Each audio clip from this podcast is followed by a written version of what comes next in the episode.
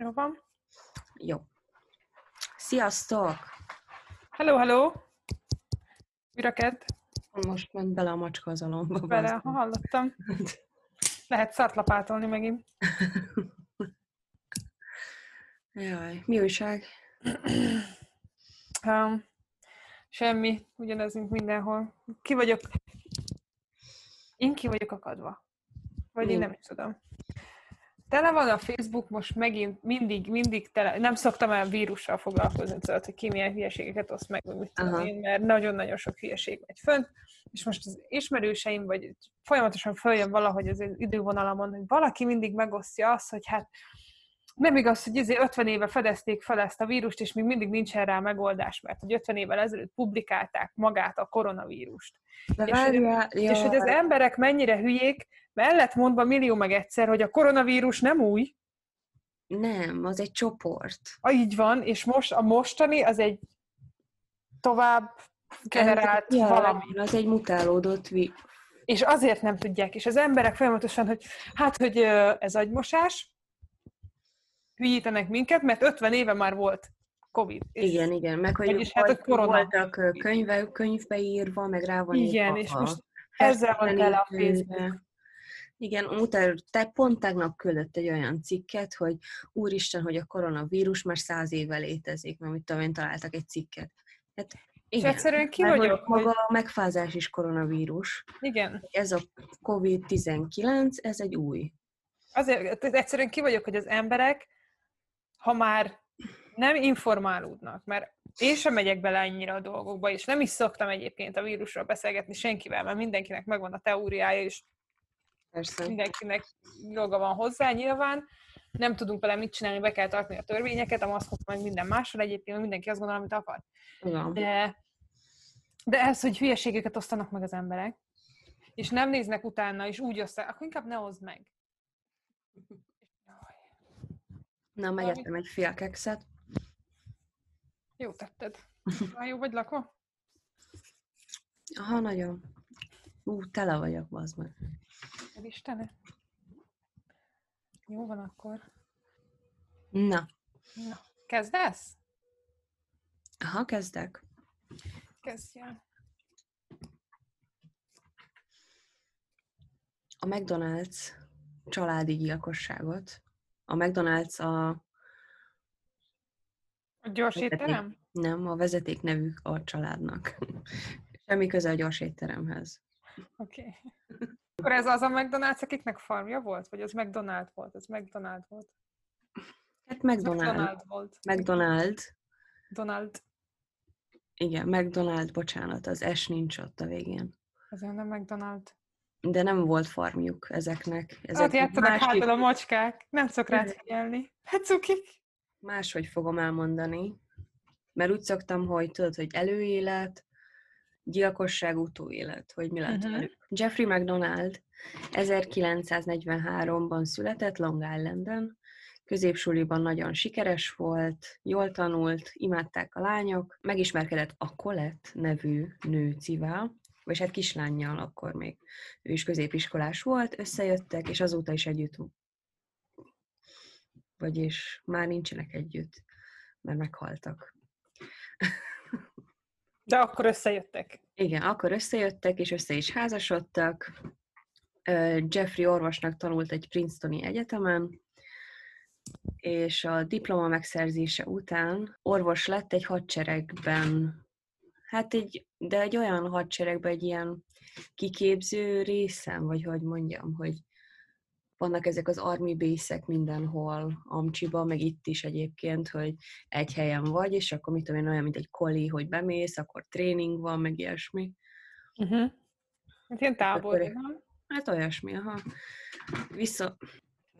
Viszont a házak, az ilyen hadsereges házak, amiket meg lehet venni ugye magukban az ott dolgozó embereknek, az végül is nem ott volt, nem a táborban volt, hanem az ilyen publikus. A közeli városba általában. Igen, szóval ott vettek egy házat, és akkor már volt, amikor megvették a házat, már volt 2 kislányuk, és a harmadik gyerekkel volt terhes Colette. És esténként ő pszichológia órákat vett, mivel hogy ugye terhes maradt, akkor ő nem tanult tovább, mint Mr. Jeffrey, hanem így csinálta, hogy esti órákat vett. Uh-huh. Tényleg teljes háztartásbeli volt? Háztartásbeli. Hát, ja, csak megpróbált nem az lenni. Megpróbált kitörni ebből a háztartásbeliségből, és akkor ő úgy gondolta, hogy akkor vesz pszichológia órákat, és hogy pszichológus lesz. Uh-huh. Az egyik éjjel betörtek Jeffreyékhez, dulakodás után észrevette, hogy mindenki halott a házban, rajta kívül, és hívtak 911-et, stabilizálták az állapotát a kórházban, majd elmondta, hogy mi történt a rendőröknek. Most a csajról beszélünk? Jeffrey. Mert azt nem mondtad. Jeffreyről? Ja, igen. Egyik éjjel betörtek Jeffreyékhez, igen. Jeffreyről. Bocs. Nem baj, csak nem tudtam, kire beszélsz. Szóval Jeffrey maradt életben, a két kislány halott, anyja halott, stb. Uh-huh. Ez az ő sztoria. 1970-ben, február 16-án, egy esős hideg este volt. Jeffrey későig dolgozott, mikor hazaért, és bement a szobájukba, Colette meg az ő szobájába. Uh-huh. Viszont ott aludt bent a 2 éves Kristen az anyjával. És Kristen egy ilyen bepisilős időszakon ment át, ezt még hozzárakom. Uh-huh. És mikor Jeffrey észrevette, hogy bepisilt az ő oldalára az ágyban, úgy döntött, hogy nem zavarja az alvó családot, bevitte Kristent a szobájába, ő úgy döntött, hogy a diványon alszik. Az éjszaka közepén arra ébredt, hogy Colette kiabál. Jeff, miért csinálják ezt velünk? Kristen meg azt kiabálja, hogy apu, apu, apu. Kinyitja a szemét, és látja, hogy 4 drogos hippi veszi körül. Köztük volt egy fekete csávó, akin egy őrmester egyenruha volt, és egy hosszú szőkenő, aki kalapban egy gyertyát tartott a kezében, és közben azt ismételgeti. Az eszid nagyon trendi, öld meg a disznókat. Hey?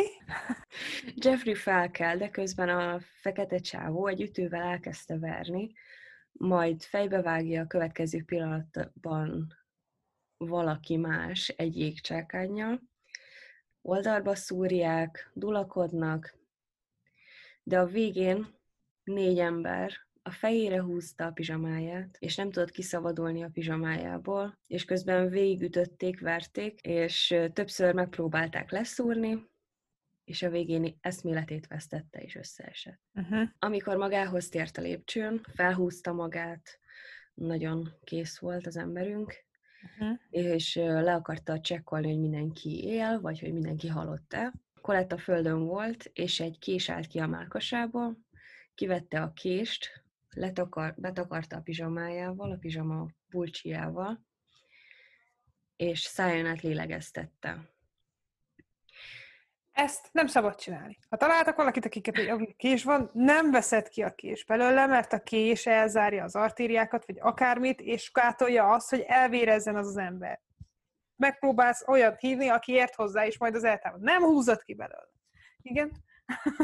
Igen, de te nem vagy orvos, ugye? Én nem. Nem. Tehát tisztáztuk, hogy te nem vagy orvos, és te mégis tudod ezt.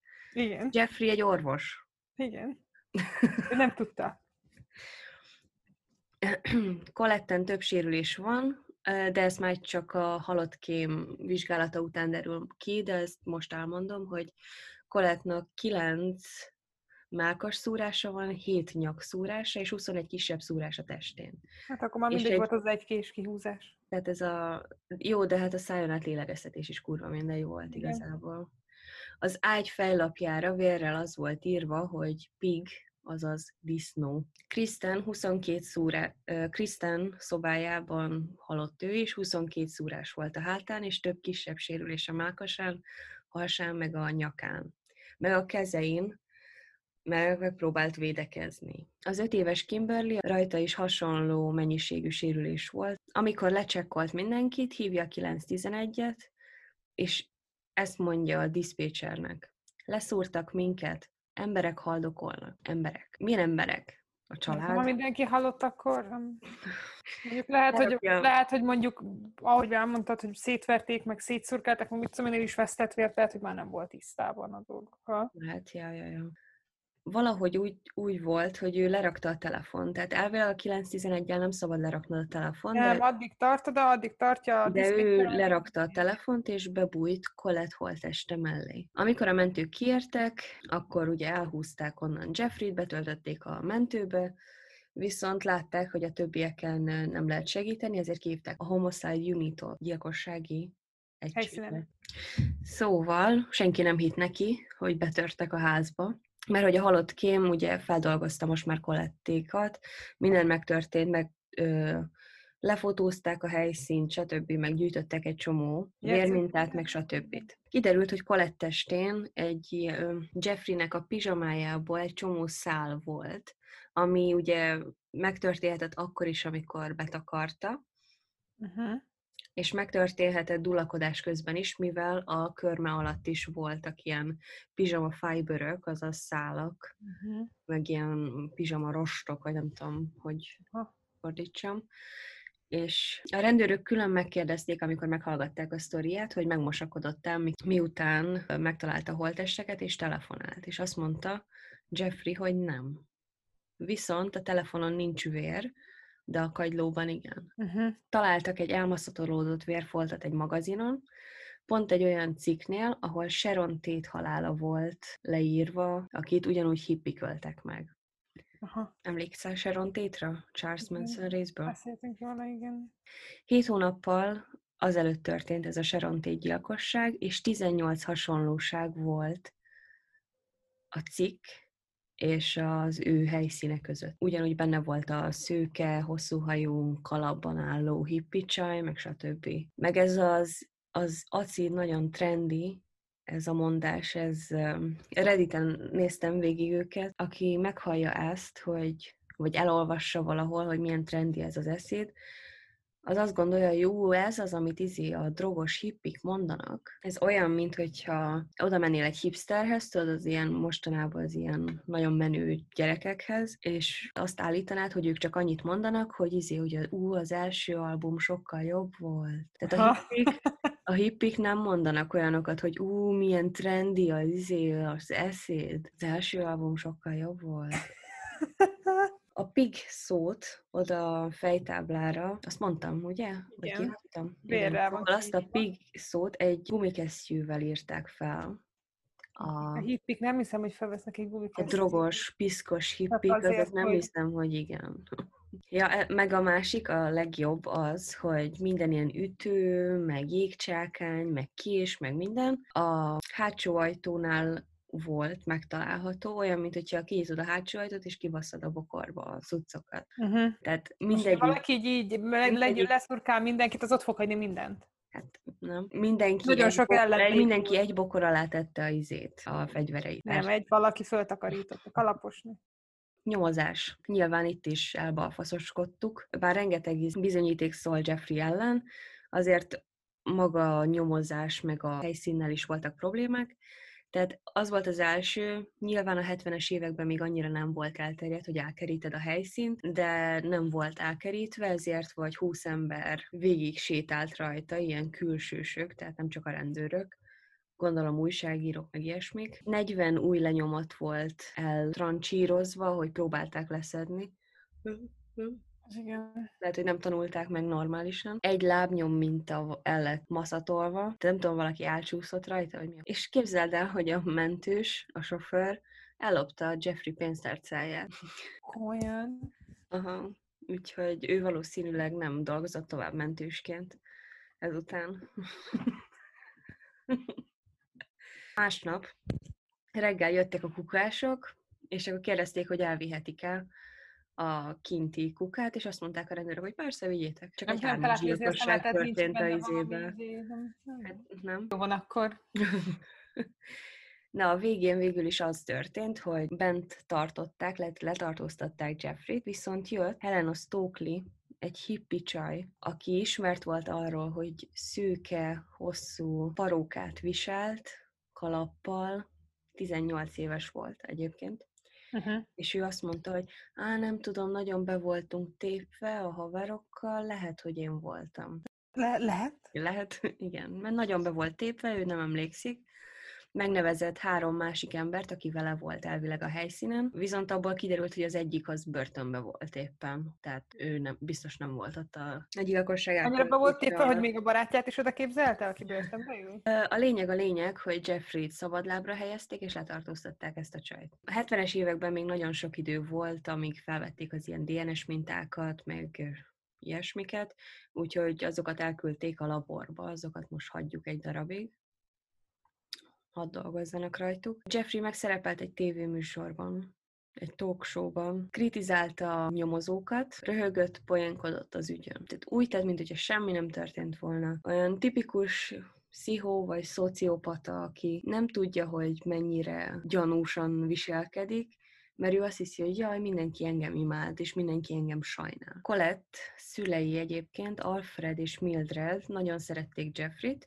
Először támogatják, csak amikor kijött ez a tévéműsor, meg Jeffrey nem akart ezzel foglalkozni, hanem ő tovább akart lépni az életben. Folyamatosan nyaggatták Jeffreyt, bár letartóztatták ezt a Helenát, de két másik ember ugye még szabadlábon van valahol.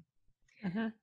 És hogy csináljon valamit, hogy segítse a nyomozást, hát ha eszébe jutott valami, és Jeffreyt már annyira idegesítette, hogy folyamatosan a fején ül Alfred és Mildred, ezért azt mondta, hogy én is a hamar... Olyan biztosan hangzik, mintha valami meseizé lenne, tudod, mint az egérfogóban lennének, mit tudom én, a macskák, Alfred és Mildred. Nagyon cukik lehetnek. Szóval azt mondta Jeffrey, hagyjatok már békén, mert már megöltem az egyik csávót.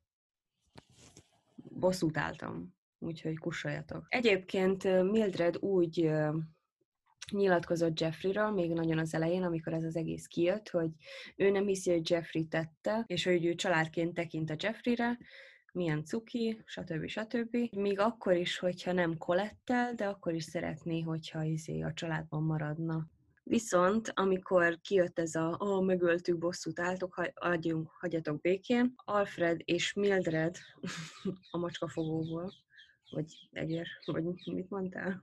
Alfred, képzeld el, hogy nyomozó lett. Elkezdett nyomozó lett, és ő is elkezdett dolgozni az ügyön. Szóval elemezte a vallomását, meg a házat átkutatta, meg ilyesmit. Közben Jeffrey nyitott egy magánklinikát, szuper gazdag lett, van jachtja, meg egy csomó barátnője.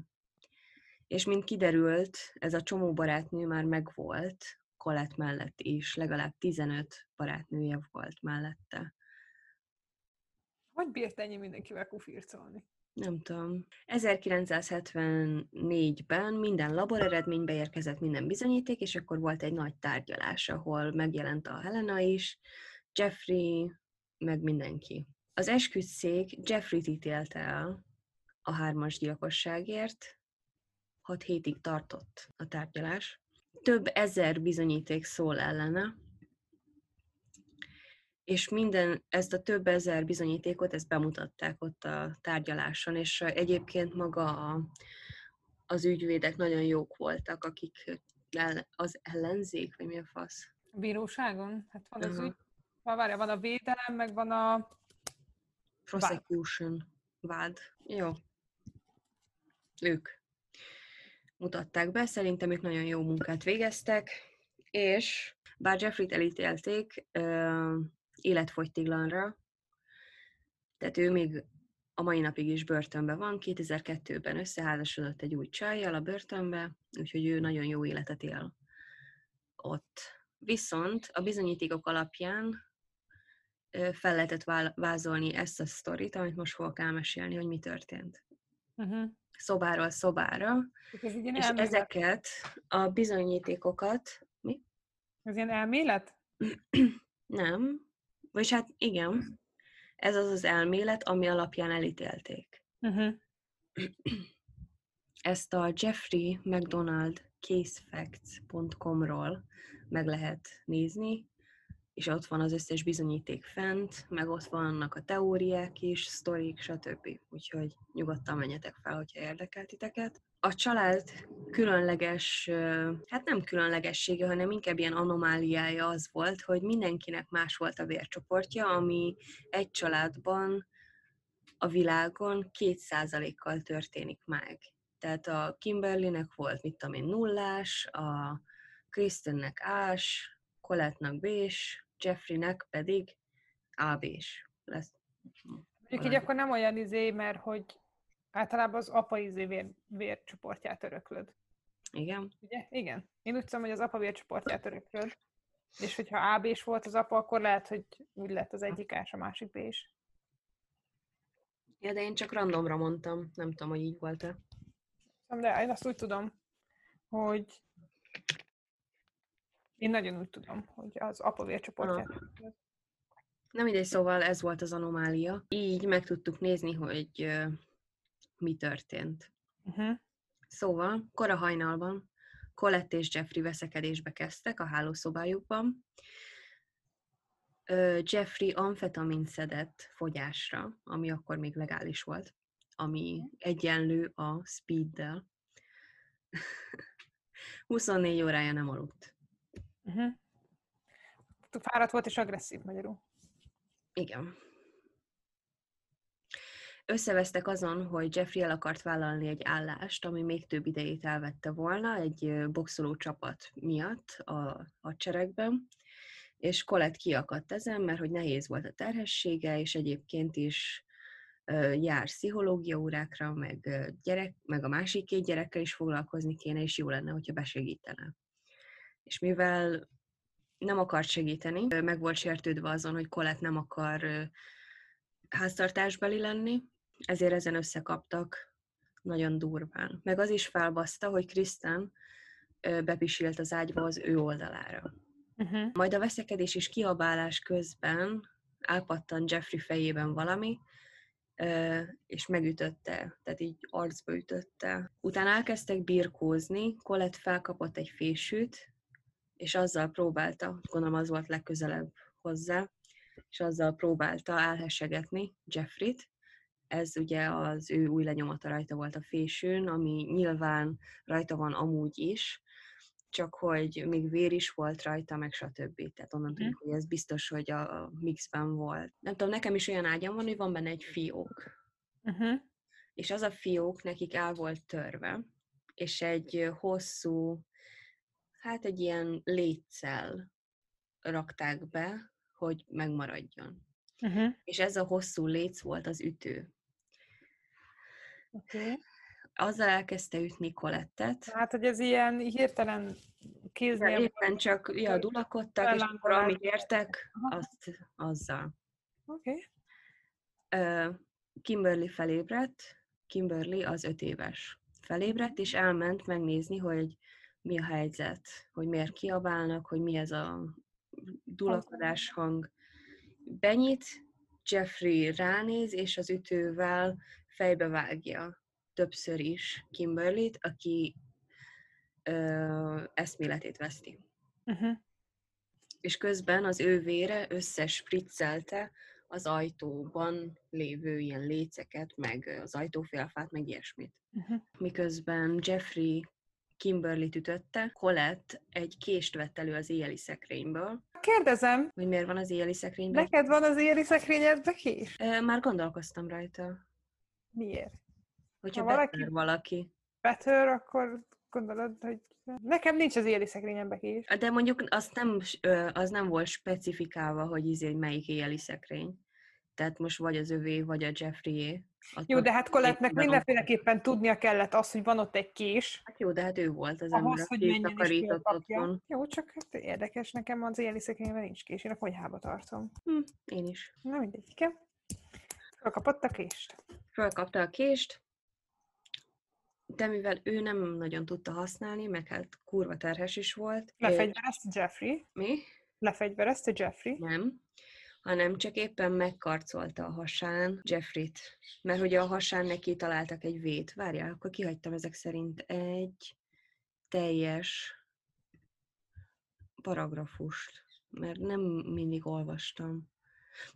Ja igen, pont azt hagytam ki, hogy amikor Jeffrey-t megvizsgálták a kórházban, akkor kiderült, hogy pont egy olyan részen szúrták meg, hogy éppen csak összeomlott a tüdeje, de egyébként semmi más baja nem volt, és a hasán volt egy V betű. Uh-huh. Tehát ennyi baja volt. Tehát, hogyha annyira ütötték, vágták, meg mit tudom én, akkor...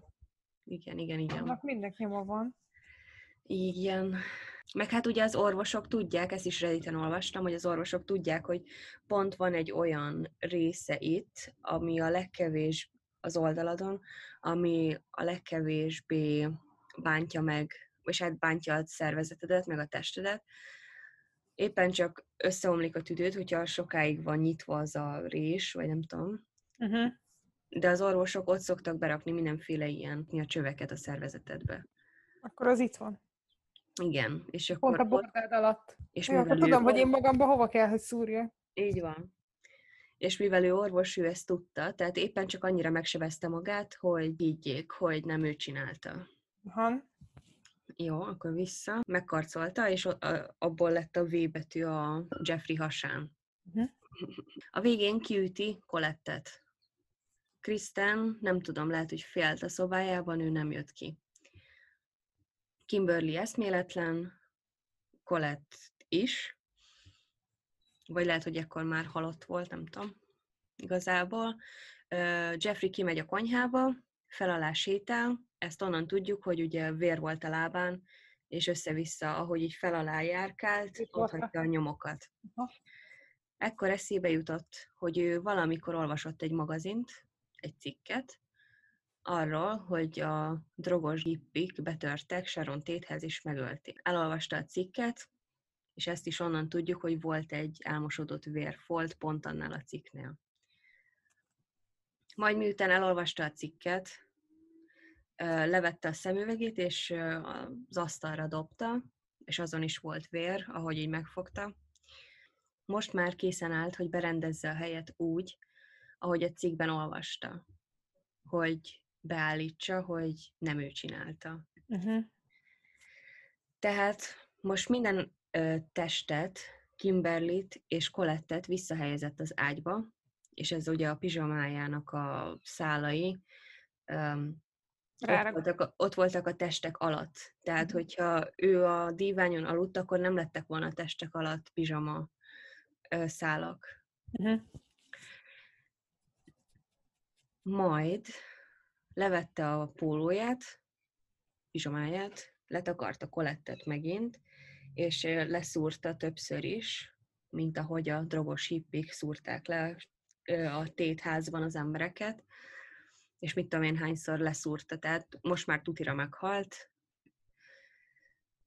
És amikor a tárgyalás volt, ugye feltartották a pólóját, és összemérték a sebeit Colette-tal, tehát így összehúzták a két képet, és pont ott voltak a szakadások, ahol Colette-nak a sebei.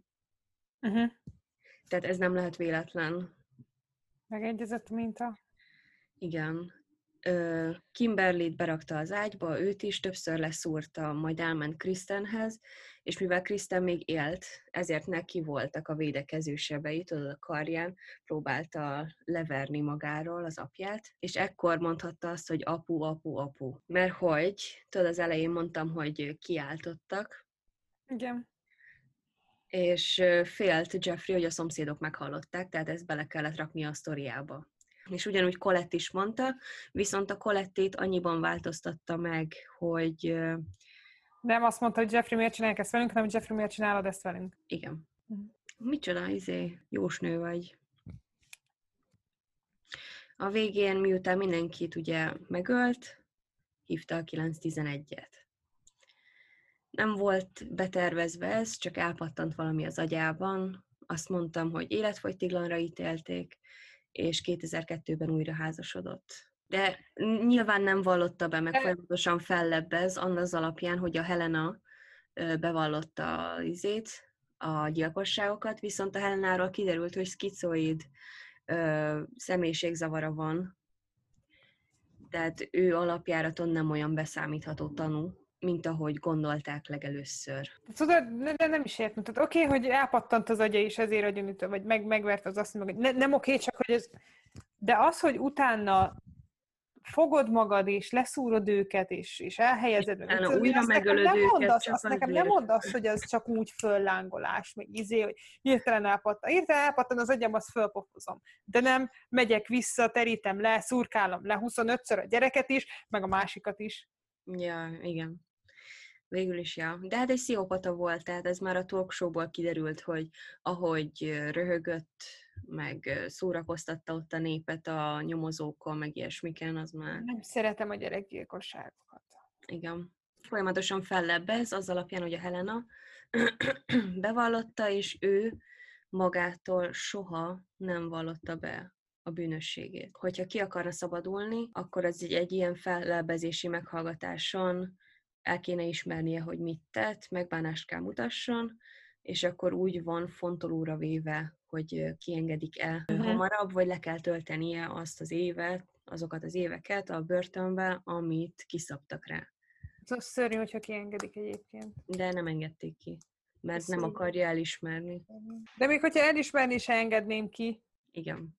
Rengeteg weblap van dedikálva neki, hogy ő ártatlan, és rengeteg teória van, hogy valójában Jeffrey ártatlan, és tényleg a drogos köcsök hippik voltak azok, akik betörtek, és... Jó, akkoriban ugye nyilván, hogy a hippik az nagy célpont volt, tehát könnyű volt rájuk fogni. Meg hát a tudomány az nem volt elfogadva, még a mai napig nincs elfogadva a tudomány ennyire.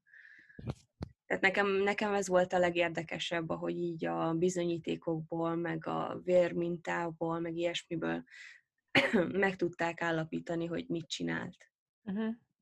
Tehát ez nagyon lenyűgöző volt. Ahhoz képest, hogy ők elkövettek pár hibát, de hát a 70-es években persze, hogy elkövetnek hibákat. Hát igen. Nyilván mondom, könnyű az éppen akkori nép ellenségére fogni. Persze. Mert hogy mindig van valaki, és ugye hát Amerikában tudjuk, hogy mennyire istenítették akkor is a katonákat, meg most is istenítik a katonákat, függetlenül attól, hogy Amerika fölösleges háborúkat vív olyan országokban, amihez semmi köze, de mindegy. Meg hát a maga feka is ott volt benne, tehát már az is alapjáraton, hogy biztos a feka volt, egy fehér ember nem tehette ezt. Igen, tehát hogy azért mondom, hogy mindig van valami, akire lehet haragudni, és akkor arra fogjuk. Persze. Na. Nem mit hoztál? Én John és Sarah Makint hoztam. Johnny? John és Sarah Makin. John és Sarah, igen. És Sarah. John 1845. február 14-én született, és Sarah, a felesége, 45. december 20-án, ausztrál kisvárosba születtek mind a ketten. Született nekik két kislányuk, és boldogan éltek, amíg meg nem haltak. Ennyi volt egy sztori. Sziasztok!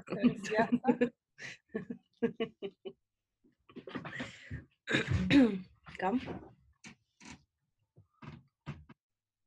Vagyis hát igazából Sarahnak volt egy előző házassága is, de lényegtelen most ez az egész dolog. Sarah az nagyon jó anya volt,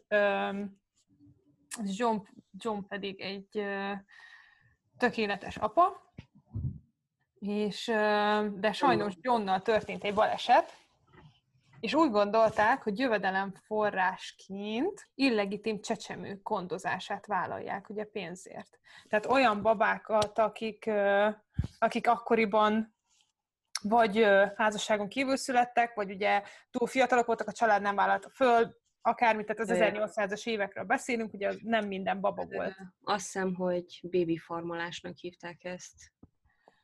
Ja. És akkor megtartották addig a gyereket, ameddig vissza nem vették. A babatenyésztésnek tartó mondták, és akkor ugye, mit tudom én, heti 10 shillingért ugye elvitték a gyerekeket, és azt mondták, hogy akkor ők felnevelik, meg gondozzák, és akkor heti 10 shillinget szedtek be az anyukáktól. Igen. Mert hogy ez egy tök jó megoldás. Persze, főleg úgy, hogyha életben maradnak a babák. Igen. Akkor a legjobb, hogyha a babák ugye életben maradnak, mert nem szeretjük a babagyilkosságokat. 1892-ben Amber Murray föltett egy hirdetést, hogy anyát keres a kisfiának az örökbefogadására. Sydneybe tette fel a hirdetést, amire Sarah ugye jelentkezett. Horásznak hívták a kisfiút, és május 30-án született. 10 shillingért cserébe, heti 10 shillingért cserébe, ugye a Makin család mondta, hogy örökbe fogadja, és akkor 3 shillinget előre elvettek. Uh-huh. El is vitték a kisfiút. John Makin folyamatosan járt, ugye a gyermek után járó támogatást, ő szedte befele mindenkitől. Uh-huh. De akárhányszor kérdezte az anyuka, hogy ugye mi van Horace-szal, vagy mit szólnak, mindig valami kifogást találtak és mondtak. Utána Murray úgy gondolta, hogy akkor elmegy arra a címre, amit megadtak, meglátogatni, ugye a kisfiút, mert hát azért egy anya attól, hogy örökbe adta, nem biztos, hogy azért attól örökbe, mert nem érdekli a gyerek, vagy nem szereti. Ja, meg hát maga ez a baby formulás, ez olyan, hogy ez nem örökbeadott, hanem csak... ez örökbeadták, itt még nem volt. Ez emiatt az ügy miatt alakult ki úgy, hogy nem adhatod közvetlenül embernek örökbe a gyerekedet, hanem az államon keresztül kell menni. Tehát ez az eset volt az, ami fölnyitotta az emberek szemét arra, hogy ez a babatenyésztés, ez mennyire nem jó. Aha. Na. És hogy mennyi minden történhet, oké? Szóval az a lényeg, hogy Murray úgy gondolt, hogy akkor ő elmegy, utána jár, hogy akkor mi van a kisfiával, de azon a címen, amit megadtak, addig azban nem találtak semmit, addigra már ők elköltöztek. Aha. 1892. október 11-én James Henny munkást egy eldogolt föld alatti csatornához kihívtak meg downtownba, hogy...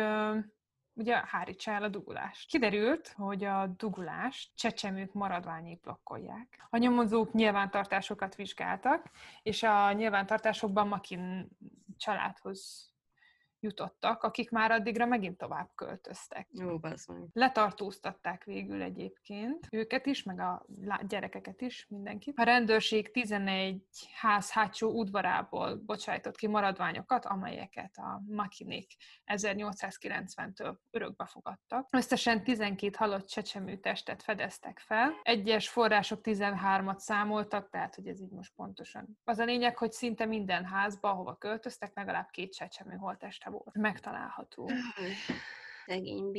Szegény bébik úgy néz ki, hogy megfojtották őket. És 1893. márciusában Makin saját lányai a bíróságon vallomást tettek velük szemben. 16 éves Clarice kijelentette, hogy felismerte az egyik halott csecsemő visszahozott ruháját. Korábban látta édesanyja őrizetében azt a kisbabát. 11 éves Daisy emlékezett arra, hogy 2 fiatal lány követte őket McDonaldból, a kisfiúra, Horace-ra nem emlékezett, tehát valószínűleg ő már addigra nem élt. Yeah.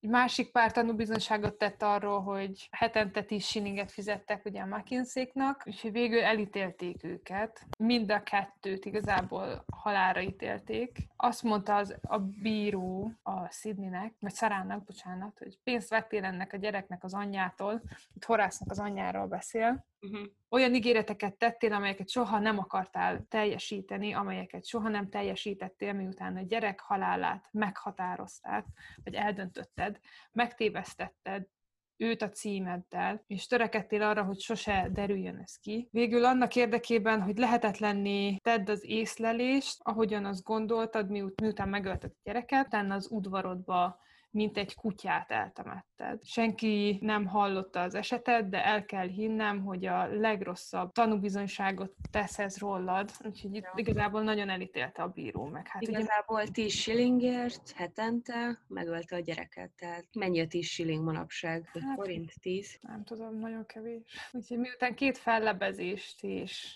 kegyelem iránti kérelmet elutasították, John Makin 93. augusztus 15-én akasztották fel. Sarah ítéletét kemény munkával töltött életfogytiglan börtönre cserélték a Long Bay női állami református börtönben. A lányai próbáltak fellebezni, és próbálták valahogy megmenteni az anyjukat, de hát ugye annyit értek, tehát nem értek el vele semmit, és... Én nem is próbálkoznék, hát hogyha az anyám babákat öl, akkor én is magamban fosnék egy kicsit, mint gyerek, hogy mi van, hogyha kijön.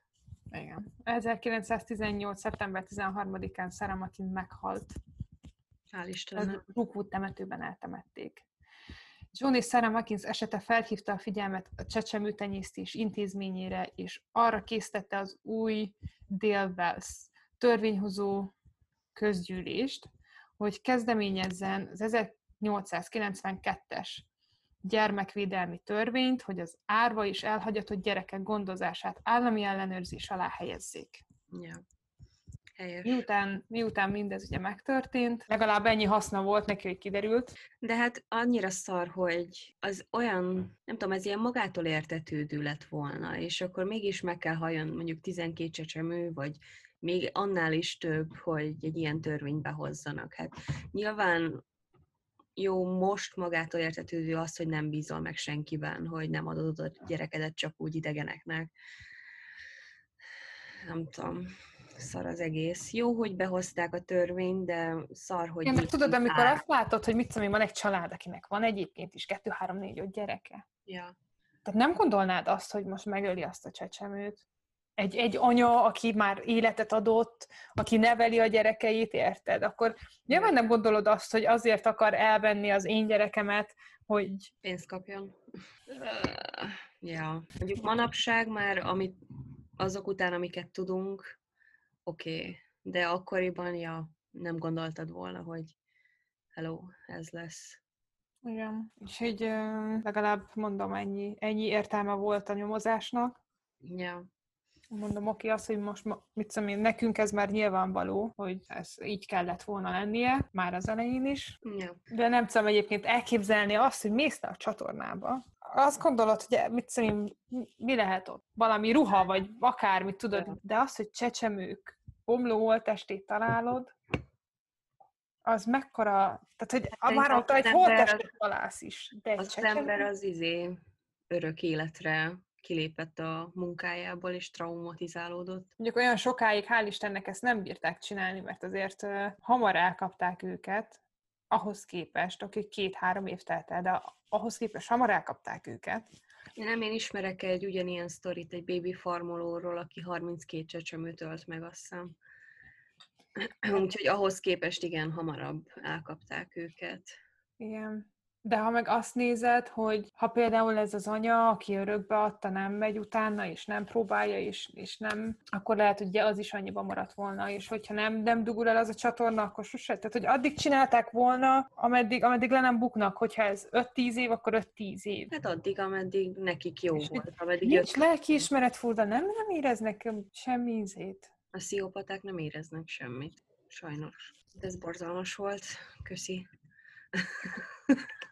Jaj, mind a ketten jól odavasztunk most. Igen, most kisbabákat hoztunk, vagy gyerekeket hoztunk. Ja. Mondom, hogy két hosszabb volt. Én hoztam rövidet. A következő részben tudod, kit fogok hozni? Szintiát. Ó, köszi. Hát miattad, addig nyomoztam, hogy nem találtam egy Szintiát. Na, jó van. Akkor jövő héten találkozunk. Legyetek jók. Igen. Ne húzzatok késeket. Írjatok rövid sztorikat nekünk veletek kapcsolatban. Ja, nem jutott eszedbe semmi más? Rengeteg sztorim van, de hogy én azok mindent elmesélném. Így is mondtam, föl kellett hívnom, fölkészítettem anyukámat, mielőtt megnézte a videót, hogy anya, ezt csak akkor nézd meg, hogyha nem akarsz bennem csalódni, mert nem tudják ám, hogy én bulizós gyerek volt. Biztos tudják. Az ember mindig azt hiszi, hogy nem tudják, de nem hülyék ők sem. Hát, persze, megvan az, amiket tudnak. Nem mondom, hogy nem tudnak semmiről. Mikor a rendőrségre kellett értem jönni, arról tudtak. De vannak dolgok, amikről nem tudnak. És ez maradjon is így. Nekem szerencsém van, anyukám már nem hallgatja. Én anyukám az fan. Mindig várja a kedvet, legalább olyankor lát. Mekkora köcsög vagy. Legalább olyan korlát. Jaj, na jó van, jövő héten realizunk, skacok. Iratkozzatok fel. Ajánljatok könyveket. Most könyvmániás vagyok. Ja. Vagy hangos könyveket. Könyveket. Bármilyen információ. Jöhet. Csá!